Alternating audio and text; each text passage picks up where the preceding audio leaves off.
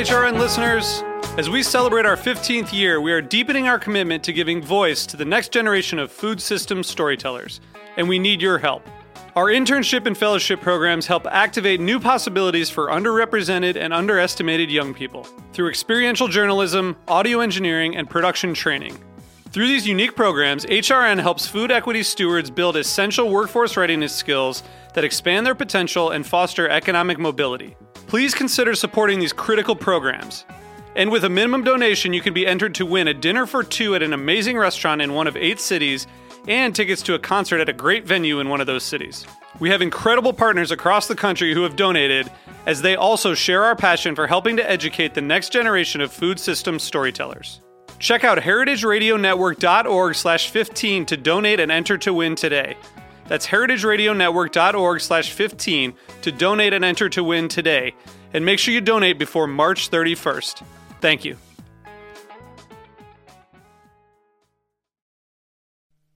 Today's program is brought to you by Heritage Foods USA, the nation's largest distributor of heritage breed pigs and turkeys.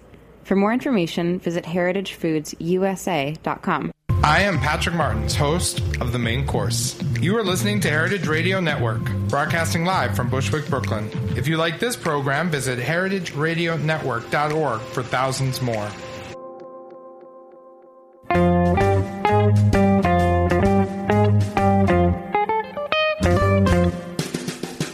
Hello and welcome to Cooking Issues. This is Dave Arnold, your host of Cooking Issues, coming to you live on the Heritage Radio Network at Roberta's Pizzeria in Bushwick, Brooklyn for the Thanksgiving Day episode. Call in your questions to 718-497-2128. That's 718-497-2128.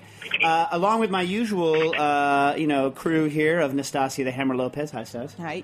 And uh, Jackie Molecules, Jack Inglis in the booth. Hey there. And Rebecca on the live tweet machine. We have via phone Chris Young from ChefSteps, who has a big thing to announce, and Patrick Martins, uh, founder of our great network and of Heritage Meats, uh, who's going to talk a little bit about turkeys in a minute. But Chris, thanks for calling in. Uh, what do you got for us? What's going on with the ChefSteps world? By the way, for those of you that don't know, uh, I think we're announcing today that ChefSteps has had a secret. We've been uh, we've been working on better sous vide tools for a couple of years now, and so we're announcing Joule today. Nice. Okay, so for the one person who might have found our broadcast somehow who doesn't know what ChefSteps is, it's very easy to find out. The simplest thing to do is to just go online to chefsteps.com and register, and it's. Uh, uh, you know, you'll get like a bunch of tips, not only on modernist stuff, but on the kind of the new analytical way of, of thinking about cooking in general, whether they're using new techniques or not. It's a very analytical mindset, which of course I appreciate. And aside from their awesome videos and uh, tips and whatnot, you'll find a forum, which is very, uh, which is very helpful for cooks all over the world. Is this accurate or inaccurate? Uh, I'd say that's pretty accurate, and we're also taking questions on Facebook and Twitter and YouTube and other social networks I don't even know about yet. Nice. All right, now, so Joule, by the way, it's not spelled Jewel as in the Alaskan singer. Sorry, Patrick, it's not the Alaskan singer. Yeah, but uh, Disappointing, I know. yeah, Joule as in uh, as as in the unit of uh, energy, uh, and uh, just goes to show that if uh, you were wondering whether Chris Young and the ChefSteps people are metricized, whether they are metric folk, I think you now have your answer because of the unit of measure that they are choosing to. Uh, to use there, right? You, you, you ever have any uh, any thoughts on going uh, imperial with the naming of the unit thing, or no? You want something that's vaguely female sounding, maybe? I don't know. What do you think? What's the what's the origin of Joule? Uh, the origin of Joule is that uh, you know sous vide is really about adding a measured amount of heat to, to your recipe, so you don't over or undercook it. So it seemed appropriate to, to name our nice compact little unit after what sous vide is really about, which is heat. That's that. There you go. Now, uh, describe now.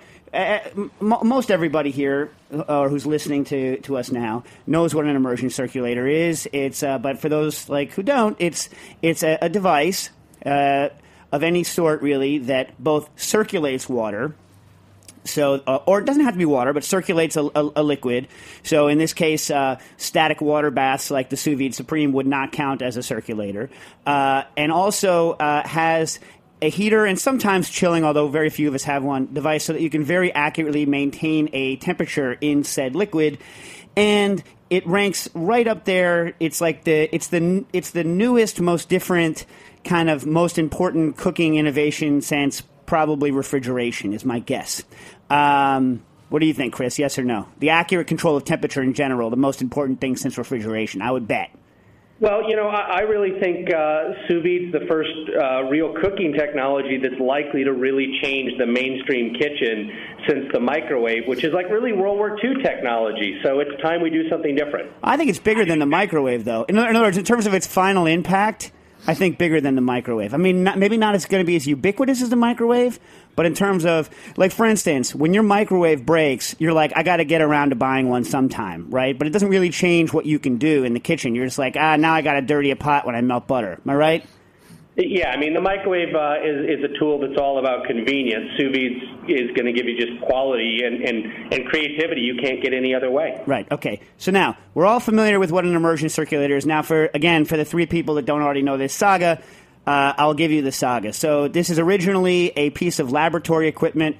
We're talking now prior to about 2004. This is a piece of, uh, or three. It's primarily, with the exception of very few high-end chefs uh, around the world, scattered around the world. It is a piece of laboratory equipment. It costs roughly, we're talking only 10 years ago, a little more than 10 years ago.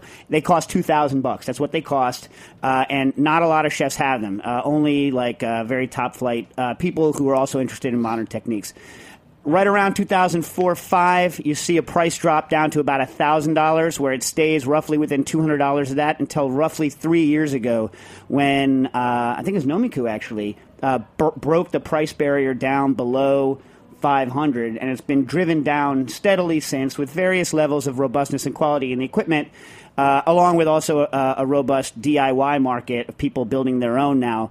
Uh, so it's driven down to the sub 200 or in the 200 between 150 and 200 dollar range. You can get a circulator that's going to uh, work. Now, I think a lot of these like low price circulators have kind of uh, crushed a lot of the DIY spirit, except for those people who always just want to build their own stuff. These are the same people that in the 70s would have been buying those Radio Shack kits to make radios that aren't nearly as good as the radios you can buy for a nickel. But uh, there, there, will always be those people out there. And by the way, God bless those people.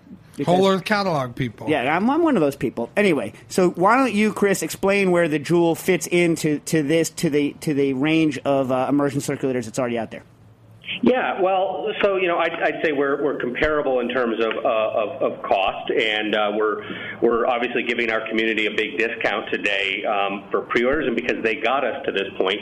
But you know, the, there was a bunch of things that we've found over the last few years that the sous vide experience really isn't is, is great as we'd like it to be. At the end of the day, everything else out there is still really just laboratory equipment that's been reskinned, and it tends to make it more of a gadget than an actual uh, cooking tool. And as a chef, you know, I take a lot of pride in my tools. I like them to be reliable. I like them to be uh, uh, useful. I, I like them to be convenient.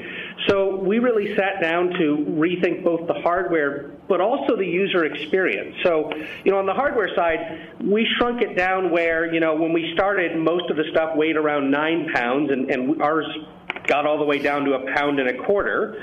Um, you know, we wanted it to be small enough that you could fit it in your top drawer, which, if your top drawer is anything like mine, it's pretty crowded. So, you know, we, we shrunk the diameter down by like a factor of four or five over the competition. So it's, it's only an inch and three quarters in diameter, and it's about 11 inches tall. So it's this really compact unit. Yeah, for, for those and, of you that haven't seen it, it it, uh, it visually references devices for other uses. If you get my drift, it's that sort of general shape and size. Is that would say it's accurate? yeah. You, you you mean a rolling pin? yeah, that's what I mean. um, so, you know, there was a bunch of things there where we wanted it to be convenient, but we also wanted it to be really durable and reliable. It's going to last you years. So, all of the all of the parts that are metal, we forged and machined out of out of uh, uh, surgical grade stainless steel. We put a, a neodymium rare earth magnet at the bottom, so that if you're using like a cast iron or a, uh, an induction ready pot, rather than sort of fiddling around with a big bulky clamp, you know, you just set it down and it grabs onto the pot with six pounds of force. Um, uh, it's hard to describe how great that experience is, but you know, we use these all day in our kitchen, and and that's really wonderful. Right. But I think the the, the thing that are, is certainly going to be, uh, I think uh, it's been described as bold already on the uh, internet today was we actually took the controls off the circulator and put them into your phone. We put them into iPhones, tablets, Android phones. Uh, we're going to put it into things like watches, where you know you can easily set the temperature. In fact, we made that unbelievably simple and intuitive, uh, and quite a bit faster than than buttons on the device. But we were trying to solve a problem that we've found over and over after trying to teach sous vide cooking for, gosh, I guess I've been teaching it for about a decade, but really the last three or so years with Chef Steps. When, which when somebody gets into sous vide and is new, they don't really know where to start. You know, what temperature are they going to like? You know, how do they prefer their steak? We tend to think in terms of rare and medium rare and, and medium well. But those are really imprecise words that mean different things to different people. So we invented something that we call visual doneness, where we actually show short film loops in our app of what you're going to get um, and how to get there so that you don't have to translate your preferences as a cook into engineering parameters, you can basically express your desires in a very human way and say, well, that, that looks like exactly what I want and the circulator, Joule, is going to do whatever is necessary to get you that outcome. Um, so that I, I, think streamlining the app, uh, connecting it to mobile devices, and leveraging the power of, of what we can do in the phone and in the cloud really has the opportunity to start to change the kitchen and put humans back at the center of the cooking experience. Yeah, now, now, okay, so let's let's just hash this out for a sec. I'm an old fogey, right? Yep. And actually, you agree with me. You hate membrane switches like I hate membrane switches, right? Yep. Yeah, we're both haters of the membrane switch. That makes you guys old, old, old fogies. Well, because everything's moving that way. But uh, I prefer actual. I'm also an analog control guy, so like I detest ovens with membrane switches where you have to sit there and like hold your finger on a membrane switch to set a number. For instance, I have an oven that every freaking time I turn it on, it comes on at 350, and yet uh, like 90 times out of 100, I'm using it as a warming oven for stuff that's coming off, and so I'm punching it down to 170 instantly this is Fahrenheit. Sorry, Chris. But the uh, but you know what I'm saying? It's like I detest that whole strategy of control. So I, I also makes me nervous to take controls complete and indicators completely off of the machine. But uh, what has your reaction been so far with your beta people on this? Are they mostly well, so not old fogies? You know, it was. I think uh, even when we first started really ex- exploring taking the controls off the device it was a, you know, certainly a, a controversial discussion even within ChefSteps. But the more we started testing it, the more we started realizing what we were able to deliver in terms of the user experience on an app. Uh, the more confident we got. And the funny thing is, we kind of expected a, a, lot of people when we just sort of gave it to them and said, hey, turn this on and use it, you know, while we kind of stand around and watch them. We kind of expected a lot of people to ask, you know, where are the controls, where's the on button? And like it, it got asked, but but very quickly they didn't care, and it, it just was very natural. And in terms of how quickly they figured out how to use it and what it did, and the way they discovered um, some of the benefits, we've become really convinced that uh, people are going to love it. Um, it. It you know it is going to be a bit different, but this is the direction things are going, and, and somebody's really got to be first. Um, to, to take this plunge, and that's going to be us. Now, it's, it's Bluetooth and Wi Fi, correct? It is both Bluetooth and Wi Fi because there's pros and cons to both. Um, we're able to deliver a much more reliable, seamless pairing experience uh, with Bluetooth. You just need to bring your phone near to it, and we use proximity to basically know what you're trying to pair with and, and, and judge which phone's uh, controlling the device. Um, but if you want to be out at the store, if you want to remotely uh, uh, turn the device on before you come home, if you want to get a notification of that your water's reached temperature um, or your food is done while you're out in the yard playing with your kids, Wi-Fi is much better for that. So we included both because we don't think the user actually cares about the technology. All they really care about is the experience working flawlessly and seamlessly. Right now, now is there any sort of like nod to old people like me? Like, is there any visual representation from across the kitchen that you've reached temperature, or do you have to just have your phone up? Is that do I have to just accept? No, uh, uh, you do need a way of indicating that it's on, that it's working, that that, that it's cooking away, and and that's where we, we have we do have an indicator LED um, that very simply sort of breathes to let you know that it's it's cooking, and at a glance you can tell that it's at the temperature and that everything's fine. Oh, thank God. Oh my I'm God, a mortar and pestle guy. I only use a mortar and pestle. That's old school. Well, luckily for you, guys are you like can use talking this- about yourself as passe because you believe Well, in. You can use I'm this not- as a pestle. with- You know, with You those create heat solid stainless steel parts, I'm not going to stop you from using Joule as the uh, pestle. Yeah, yeah, and it's got a little uh, indent in the top, so you could put your thumb on it and to get good leverage while you use the bottom end as a pestle. so it's it's sturdy. Oh yeah, It's it's it's, it's unbelievably solid, um, and and that was one of the real goals. That that it's in fact it's totally sealed. Um, I've at least on two occasions uh, over my career dropped an immersion circulator into a water bath. Both times at a very inconvenient time, since I had to serve like a, a dinner, uh, the, the, most recently at a wedding party, um, and you shorted it out. So you know accidents are going to happen. The, you know the kitchen is covered in goo, so we entirely sealed the Joule up so that it, if it falls into the water, nothing bad's going to happen. It's just going to keep working. Um, and that was actually a really big engineering challenge because that meant we had to get all of the waste heat into the water rather than having a way to ventilate it into the air. Um, so that, that was one of the real big challenges, but it ultimately actually made us much more energy efficient when we achieved that, so that we actually preheat the water faster because all of the waste heat is also going into the water. Right now, uh, now you don't recommend it, I assume, but you could make a hot tub with this. Sorry, I didn't. I, didn't I said that. you don't you don't recommend it, but you could like like there's no shock ability here. It's like is it med grade isolation? Can I use this for a hot tub heater if I wanted to? Uh, you absolutely could. um, nice. You know, those those are our, our, our certification requirements and, and just good engineering requirements. Um, we built the thing to be uh, safe, durable, and, and basically a, a- professional grade tool. Now here's the, here's the last one because I know that like you can't possibly because I don't know that anyone makes plugs for this. But if the plug could be certified, could you certify it for dishwasher?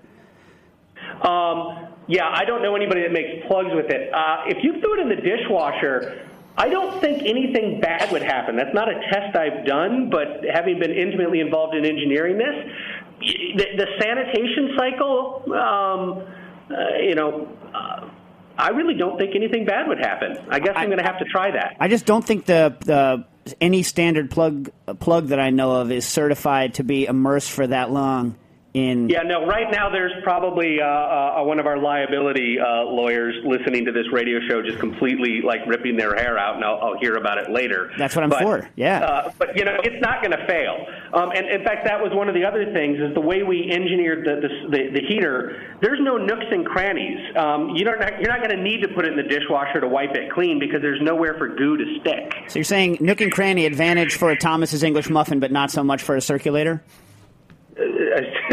yeah. Yeah. Uh, and uh, cleaning, I, I actually saw uh, the uh, uh, one of the beta units uh, last week, and you can uh, uh, unscrew the bottom that Patrick is going to use for uh, a pestle. By the way, uh, clockwise only as you're pestling, or you'll unscrew the base. By the way, right? I mean, uh, the the but you undo it, and you can pull the uh, the uh, impeller out, similar to like an aquarium pump motor, right? Yep, and and then the inside of the heater is just a seamless uh, stainless steel polished tube. You can stick a sponge in there and just wipe the surface clean if anything were to scald onto the heater. All right, and uh, Take us through an 18 pound turkey process. How? Uh, what's the breakdown? What's 18, the? oh, oh, we'll go through that in a sec. I'll leave, we'll, if Chris has time, I know he's like announcing everything. We'll keep him on, but let's just finish the, the business here first. Like they, uh, wait, I had oh, and the part of the reason that you can sell it for a reasonable price is that you guys decided to go big. You think you're going to sell a lot of these things, right? Um, well, to do the things we wanted to do, you, you really had to make a commitment to, to mass production. I mean, there's parts that are ultrasonically welded. You're going to start forging massive amounts of stainless steel.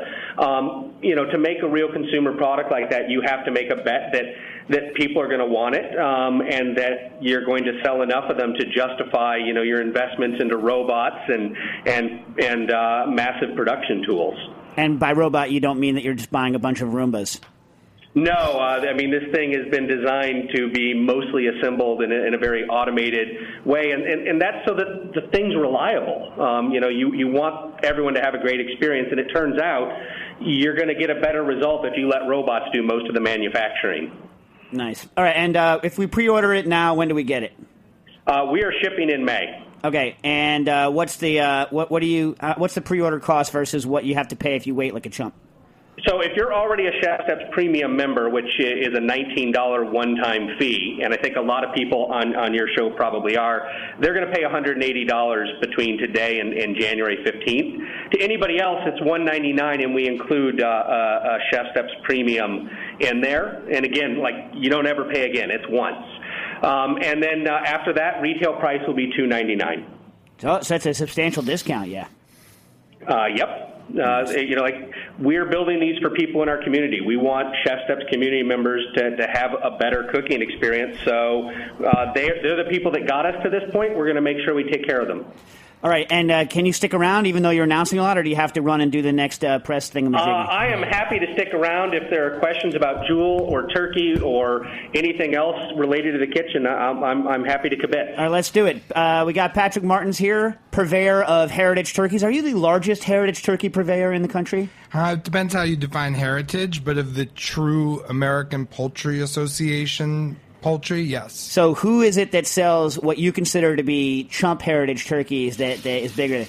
Well, I wouldn't say who, but they are various degrees of heritage. And actually, we're looking forward to the USDA enforcing breed claims. Best, smartest people were the Berkshire people. A lot of cow people do it too. They just breed in certain physical traits that make it immediately recognizable, like a six spotted Berkshire, six white spots on the tip of the feet, nose, and tail that certifies that it's a pure Berkshire. All right, now I will tell you how I'm doing my turkey this year, and Chris, you see what you think on this. Yeah. Actually, I have a test right now. I bought a regular uh, turkey leg, so you know I'm a big fan of. Uh, of making the bird look like it's a whole bird because I'm an American, and anyone who doesn't make it look like a whole bird, somehow it's not very American. You you with me on this, Chris?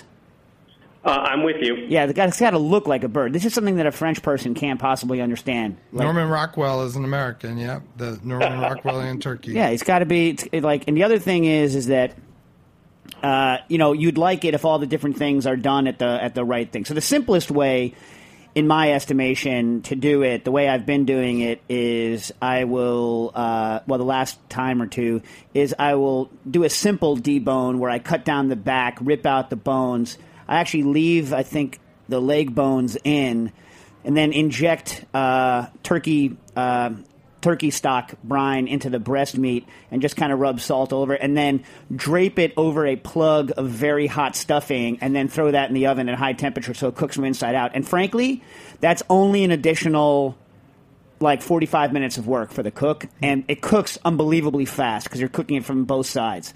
Uh, so that's kind of what I would recommend for anyone who's not going to do. What do you, do you have any problems with that technique, Chris? For someone who's not going to go through all the trouble of, of low temping the whole turkey?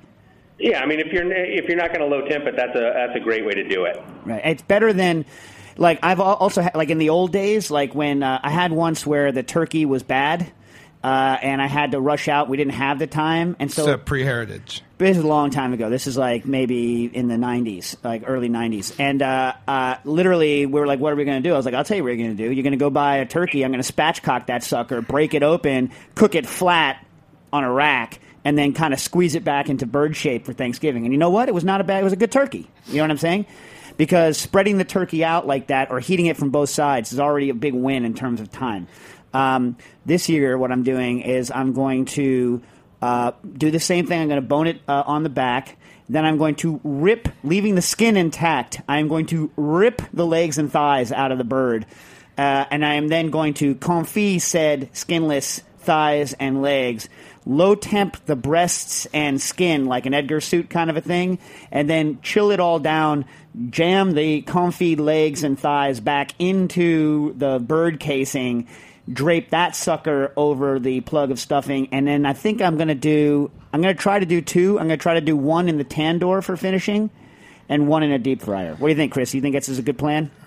Uh, it's a good plan. I can't help but just listen to you and think you would have made a, a phenomenal torturer in in in the in the uh, uh, mid uh, medieval era. Yeah, well, uh, possibly. I'm, I'm going to rip the bird apart. I'm going to rip the legs off, cook them at a low temperature. Um, you take a lot of glee in that, but that sounds like a good plan. Well, whenever I'm doing live demos, which I haven't done a live demo of of like breaking down poultry in a long time, but back when I, I used to teach um, at the FCI, and it, I think one of the things I used to have to do is I forget what I, but one of the demos that I would always have to do for the students is I'd be breaking chickens down. I think showing them how to go all the way boneless, like you know, break it down. Not Jacques Pepin style. He has his own way. Anyway, people, some people would always get discon- a little disconcerted because when I'm demonstrating how to uh, remove the thigh from the body, I always kind of indicate on my own body if I don't have a chicken with me, kind of where the knife should go, and people are like, "Oh, oh." You know what I mean? I'm like, but yeah, it's like you know, it's an animal. You're breaking it down. You know. Is there a difference in technique between hens and toms, like nine, ten pound birds? You know, especially with the sous vide machines. Oh, that's a good question. I've I've never cooked that small of a. I don't think I've ever cooked that small of a bird. What do you think, Chris? You ever gone very small on this on these things? Yeah, um, I actually that's probably about the size I'll be cooking. I'll, I'm going to be uh, cooking a 10 pound uh, heritage turkey myself, and uh, what I'll be doing, I'm, I'm expecting it to be about five hours um, in, in the sous vide bath, and then I'll pull it out and uh, and give it a couple more hours in my smoker. Are you bagging it or are you uh, breaking it? Um, I'll probably bag it. Um, I'm not going to split it down. I'm, I'm, I'm going to keep it whole, and then I'll hang it from its legs so that the weight of the bird sort of stretches itself out while it's in my smoker. Are you going to fill the cavity with anything while it's cooking, to so that, or like how are you going to make up for the compression? Are you going to do zip like a large zippy? Like they make those big zippies. Like what Um, I, you know, usually I can just sort of wad up uh, some parchment paper or plastic and sort of stuff it in there. Um, I, I, I, I will put the stuffing um, in the smoker and, and have the juices drip onto it. That's that's when I'll introduce the stuffing. Nice. Now, what temperature are you going to cook it to? Uh, I so you know this is always the compromise because you know you're not just cooking for yourself, and I really don't want to you know hear complaints from the rest of the family. So I think I'm going to end up at about 150 Fahrenheit. What's that in Celsius? That's uh, About what 65. yeah. USDA claims it has to be 165. So Uh, that's well. That's just wrong. 10 degrees wrong. less. Yeah. That's just wrong. Yeah, I mean, it all depends on time and temperature. But let, us not get let's not get started. Let's not get started. Yeah, we can go on a whole rant on this. let's not let's not start. Let's not start with this. But uh, it's you know it's an interesting question. Uh, the the temperature you, you cook it to it is so it is so personal. But uh, on turkey, I would much rather if I was going to choose one temperature, shoot for the minimum temperature that's not going to piss people off on the dark meat, rather than trying to hit the optimum temperature on the breast. I mean, Yeah, that's a good choice. That's a good call. My answer to it is the second you cut into the meat and the juice runs clear. Oh my Within God. 10 seconds of that. You are you you it's are ready. never allowed on that microphone again, Patrick. Never, never. Cooks, who cooks like that?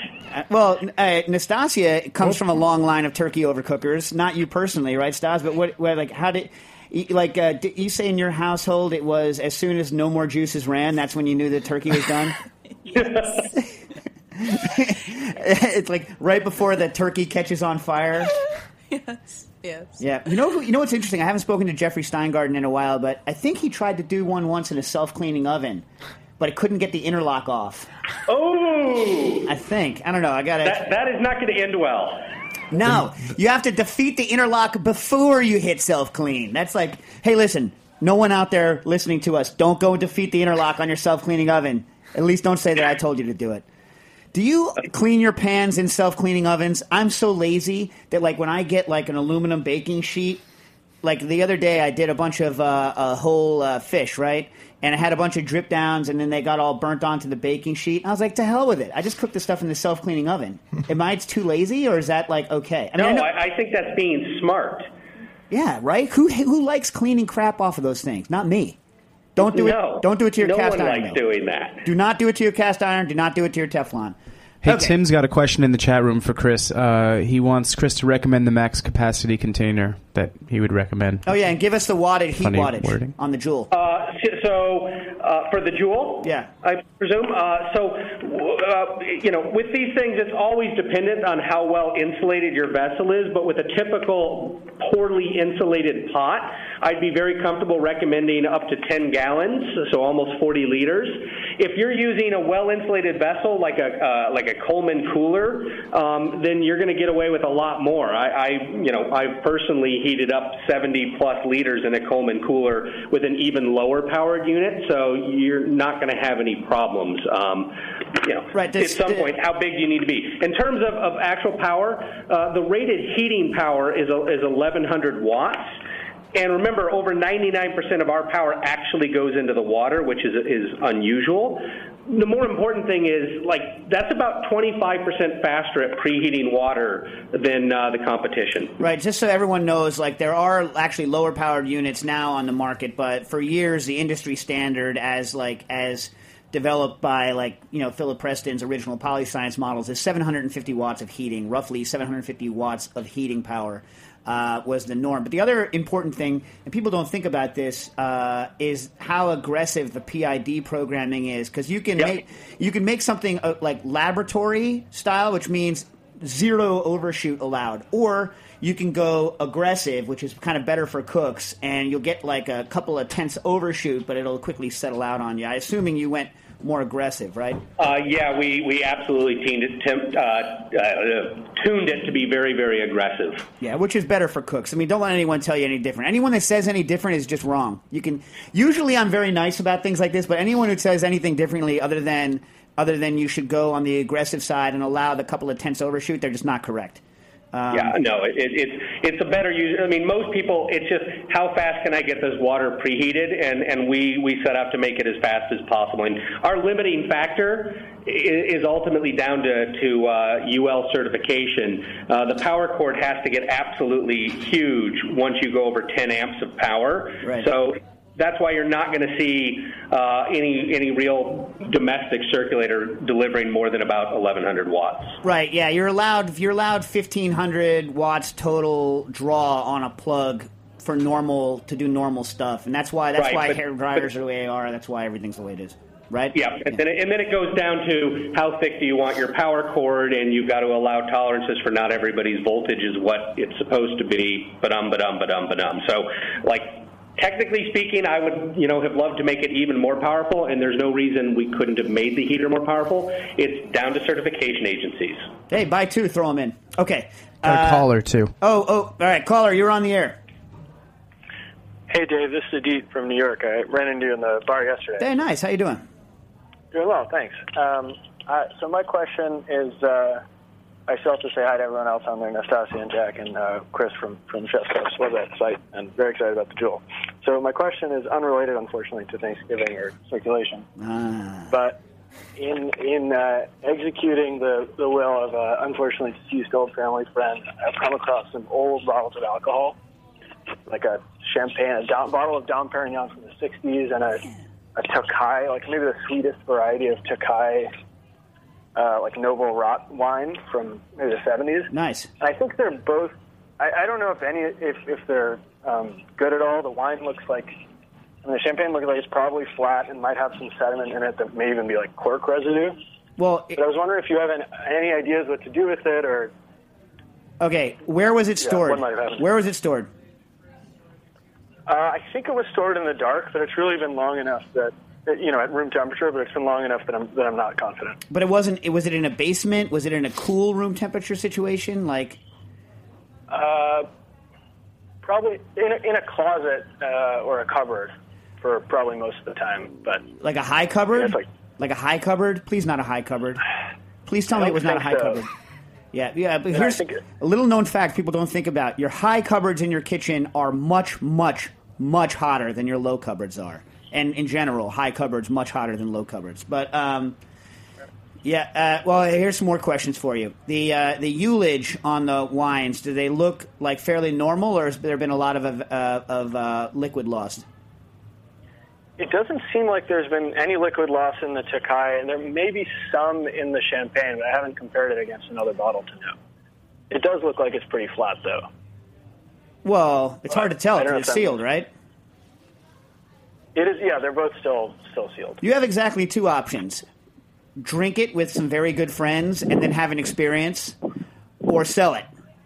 These are the only two options. Now, I, uh, my stepfather has a similar problem because he's the owner of some uh, 85 uh, uh, Romanée Conti, and this bottle of wine that he has is worth, I think, it's over 10 grand now. It's like it's like So it's it's you know.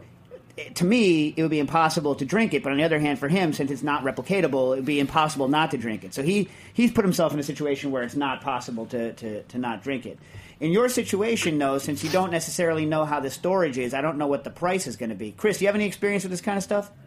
Uh, not a lot. I'm actually kind of uh, um, enjoying learning something here from you, Dave.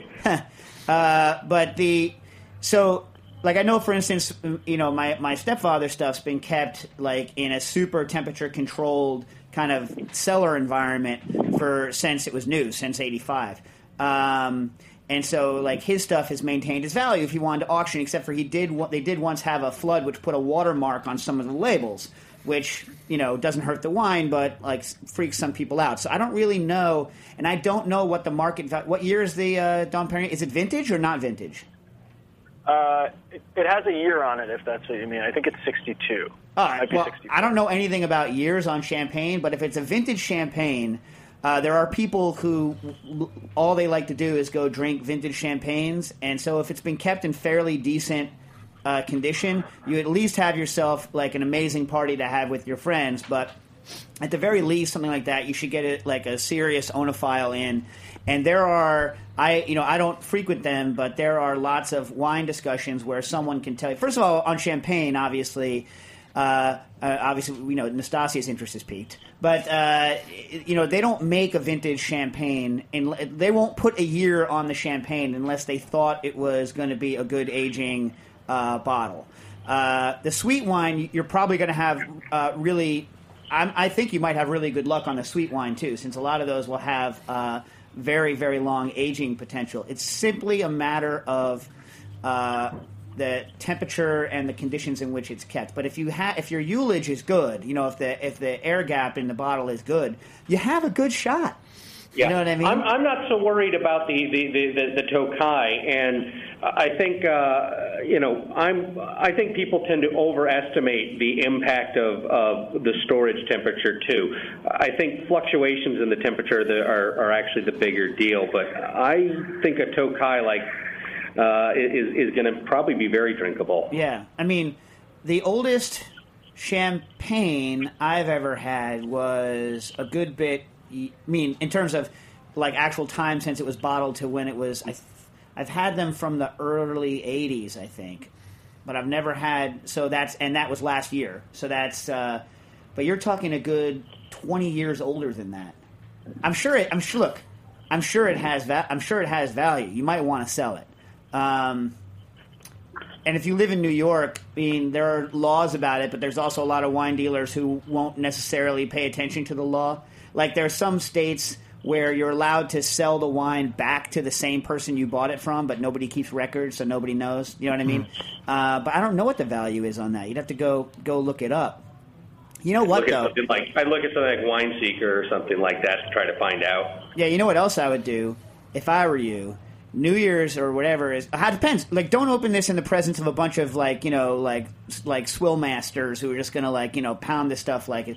Well, you, what you do is in a situation like this. some new friends then. Yeah, you need. Oh, yeah. Well, that's. I tell people that all the time. Your first step is to go get different friends. The second thing you should do is buy a backup bottle of decent but not crazy stuff. That whatever you can afford to have, right? And I take Chris's suggestion in mind. The Tokai is going to be fine.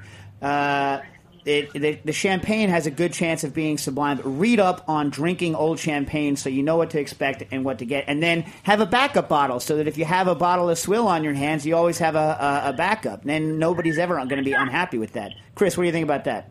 I, I think uh, you should never have the regret that you never had enough champagne in your life. Bingo. Bingo. All right. Well, listen. Here's what you're going to do. You're going to decide whether you're going to sell it. You're going to look up the price. You're going to decide whether you're going to sell it or whether, out of deference to uh, you know your uh, past relative, that you're going to drink it and have a good time. And you're going to call us back after the event, and you're going to let us know what happened. All right. All right. Now. Cool. So I, I have Thanks so much. one more question that's Thanksgiving and Chris related. So Okay. he- Okay. He's on okay. the line. Caller, you're on the air. Hello, uh, hey everybody. This is Steve from Indianapolis. Howdy. Um, so my question, first of all, uh, regarding the circulator and the uh, centrifuge coming out, um, shut up and take my money. Wow. nice. Nice. Thank you. And no problem. Uh, and and secondly, um, I'm a I'm a med student in, in Indianapolis right now, and I'm actually involved in a food uh, kind of like a food education program for not only the med students but the local community. Um, how what is the easiest like sous vide recipe that you would say to kind of get people on board with circulators? Because I'm uh I'm trying to I'm trying to say like, hey, it's the best kind of slow cooker for for uh, like amazing meats and things like that. You can do really cheap cuts of meat and things like that. So um, I'm just trying to to consider how to present it, and I just wanted some suggestions. Chris, what do you got? Well, I I think a couple things. I, I think one of the things I, I like people who aren't familiar with sous vide. I don't find it super helpful to, to call it like a slow cooker. Partly because with a slow cooker, you always get the same stewed texture. I mean, that's what a slow cooker does. You get you get stewed food, um, and and with sous vide cooking or an immersion circulator, you know, you can have just basically awesome uh, food in of, of any sort of texture and style for, for me, usually what convinces people uh, is either like a perfectly cooked piece of fish. So maybe if you know out here in Seattle, it, would have to be salmon. Um, that you know you you you cook sous vide and then lightly pan sear it so that you know it's it's perfect. It's it's you know delicious. It's approachable and you know what what sous vide really does is take away the fear and risk that you're going to ruin a piece of fish. A lot of people, in my experience, are pretty intimidated with cooking uh, uh, fish, which is healthy and delicious. Um, or the other thing that I, I think is, is always great is giving them uh, a pork chop that's cooked at a proper temperature. I mean, most people have never had a good pork chop. Everything they've had has just been ruined because of silly USDA recommendations that that aren't scientifically sound. So you take a pork chop it, cook it at 60 Celsius. Don't overcook it when you sear it. Uh, finish it on the grill. Finish in a pan, and and that you know, the, you know, people will be a little freaked out. Like, is it okay for the pork to be a little pink in the center? But you know, it it's amazing. You never knew pork could be that good. But here's a, here's an interesting point. If you're going to do 60, 60 is fine. If like like there's a, there's there's two ways. There's always two ways to think. Well, many, but like two main ways is I'm going to pull it right from the circulator, or I'm going to sear it, or I'm going to drop it for a while if you sear it. I think 60 is good if you're going to do like a relatively quick fin- finish sear on it out of the bath. I would go a degree or degree like a degree or a degree and a half maybe even higher if you were going to drop the pork chops down to like 50 or 55 and then ride them before you before you sear them at the end. Do you agree or disagree, Chris? You know, I think that's that's reasonable. Yeah. Uh, Okay, because I'll I've always done of like when I have med students over, just trying to convince people that this thing is really good. Um, I've been doing chicken breast at 62, 63 so that I can um, kind of not have it be as intimidating. Right. Uh, but uh, yeah, I like that idea a lot. Here's what I wouldn't do. So, like some of the special effect textures on things, like uh, people aren't ready to wrap their minds around the fact that it's different. So, like one of the classic things people do first is like a short rib, and I think short ribs done uh, low temp are delicious. However, they're not the same as what people expect from an actual braised short rib. And if you go into it thinking what I'm about to have is a braised short rib, then the sous vide one will come up short because it won't have the same kind of intense meatiness that a traditional braise is going to have. Neither will the texture be what they uh, uh, associate. So most of the time, if you're handing someone who's thinking in their mind traditional short rib, a low temp one, and and a traditional braise, and you serve them in the style of a traditional braise rather than as something different and new, most people Yep. will choose the the old fashioned. And so, Yep. like that's what I would not do. Okay, excellent. Yeah, I, I mean, I've been presenting it as a slow cooker because I didn't necessarily know what to say otherwise. But no, I like this a lot. This is really good. There, uh, I'll recommend one that we've found is really popular. If you if you're doing chicken, we have a smokerless smoked chicken breast on ChefSteps um, that's done with sous vide and a, and a smoky brine, and uh, it'll you know most people absolutely love it and can't believe it didn't come out of the smoker. Is that the liquid smoke? It does use some of the liquid smoke. Okay, excellent, excellent. All right, thank you very much. Appreciate it, guys. All right, running out of time, Dave. All right, I got to I got to rip through. I got some questions real Yep. quick. that I got to get to. This Get is it. this is from uh, John Baker in Dallas, Texas. Uh, I, I, I want to get to it before we go out. Um, they says measurement of flour. It has become common wisdom that volumetric measurement of flour is not the most accurate method due to variances in the packing of flour particles.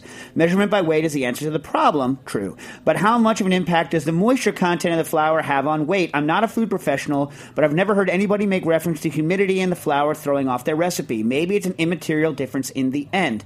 Okay, uh, since I don't have time to go too deep into it, thank God someone else has done it, and. Uh, everyone he doesn't get enough props but this guy greg blonder has a website called genuine ideas which i think is quite nice do you like this one chris this this the, do you you been that to that blog maybe i lost chris And he says brilliant, smart things. yeah, yeah. So, uh, yeah. So you, you're going to go look at him. He has one on flour where he has done all of the measurements, and the answer basically is that in the normal uh, range of humidity inside of a house, wa- uh, flour is fairly stable. And if you go into like rainforest, it suddenly starts absorbing more water. And if you go into extremely, extremely dry conditions, it will suddenly give up a lot of water. But that it's actually fairly stable in the range that it's mostly kept. But you need to go look at, at what uh, he says. Your second question is temperature of frying oil. Standard procedure for frying is to bring the fry oil up to a given temperature before adding the food. Let's say 350 or 375.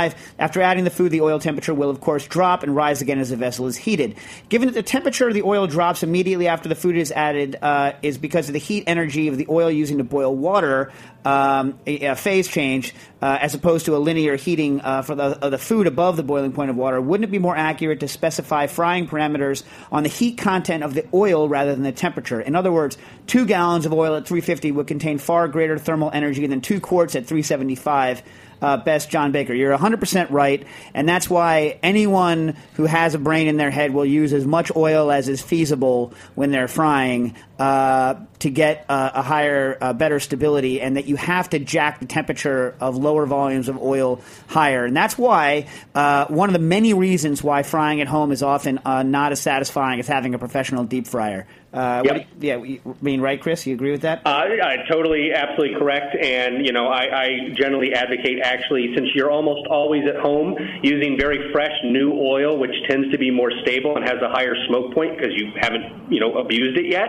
Uh, run the oil hotter. Um, you know, 200 Celsius is easily doable by a reasonable frying oil like canola, uh, even 210, and you'll be shocked at how much better your fried food is. right. And just use lots of it. All right, and Aaron has a question that Chris needs to weigh in on because it's a technique. we got it. We got to be done. Oh, okay, wait, wait, two seconds, two seconds. Uh, last year I did a meat glued turducken breast loaf for Thanksgiving, and since each year must be a new challenge, I want to add a layer of chicharron on the outside of my poultry roll this year. I was thinking that I would do three birds, uh, meat glued together, wearing a jacket of pork skin. Here's the process. I hope it might work. See, what do you think? Boil, scrape, and dry the pig skin in the oven. Roll the breasts up, wrapped in pig skin with meat glue, and let it set in the fridge overnight. Low temp the whole thing, then dry the skin as much as possible, and then deep fry it and hope the pork skin is dry enough to get poofy and crackly. Will the already bo- uh, boiled pork skin have enough proteins free for the enzymatic action of the transglutaminase? Yes. Do you think it will be dry enough after sitting in the bag to get delicious and crunchy and puffy? Crunchy, No. yes. Puffy, no. What do you think? Definitely not, and I would strongly recommend you grind your pork skin so that it's small pieces the size of popcorn kernels. You will be much happier with the result. Sawing through the puffed chicharron will not not be as delicious as you think. I want to just chime in here with the public service announcement. I saw Dave run through Bushwick to get to this show. He ran two blocks, and I have it on video. I think Jack's going to put it on Facebook. It's on it- Instagram, yeah. It's on Instagram, running two minute two blocks for the show, and it showed commitment. And I'm on the board of directors of HRN, and we are now thirty thousand dollars towards our goal of raising a hundred thousand by the end of the year. And if you love Dave. Consider we just got ten thousand dollars from the Mariposa Foundation, which is a real honor. Aaron just pulled that off. So consider giving. Even twenty five dollar membership counts, and if we could get all of Dave's listeners to give twenty five dollars, we'd reach our goal. And huge thank you to Kevin Scott, who actually gave us 500 bucks. Nice. Uh, dedicated to cooking issues. So, Nice. Well, listen- thanks, Best show on the network. Listen, thanks, uh, thanks to our guests. Everyone, happy Thanksgiving. We'll see you next time on Cooking Issues. Thanks for listening to this program on heritageradionetwork.org. You can find all of our archived programs on our website or as podcasts in the iTunes Store by searching Heritage Radio Network. You can like us on Facebook and follow us on Twitter at heritage underscore radio. You can email us questions at any time at info at heritageradionetwork.org. Heritage Radio Network is a nonprofit organization. To donate and become a member, visit our website today. Thanks for listening.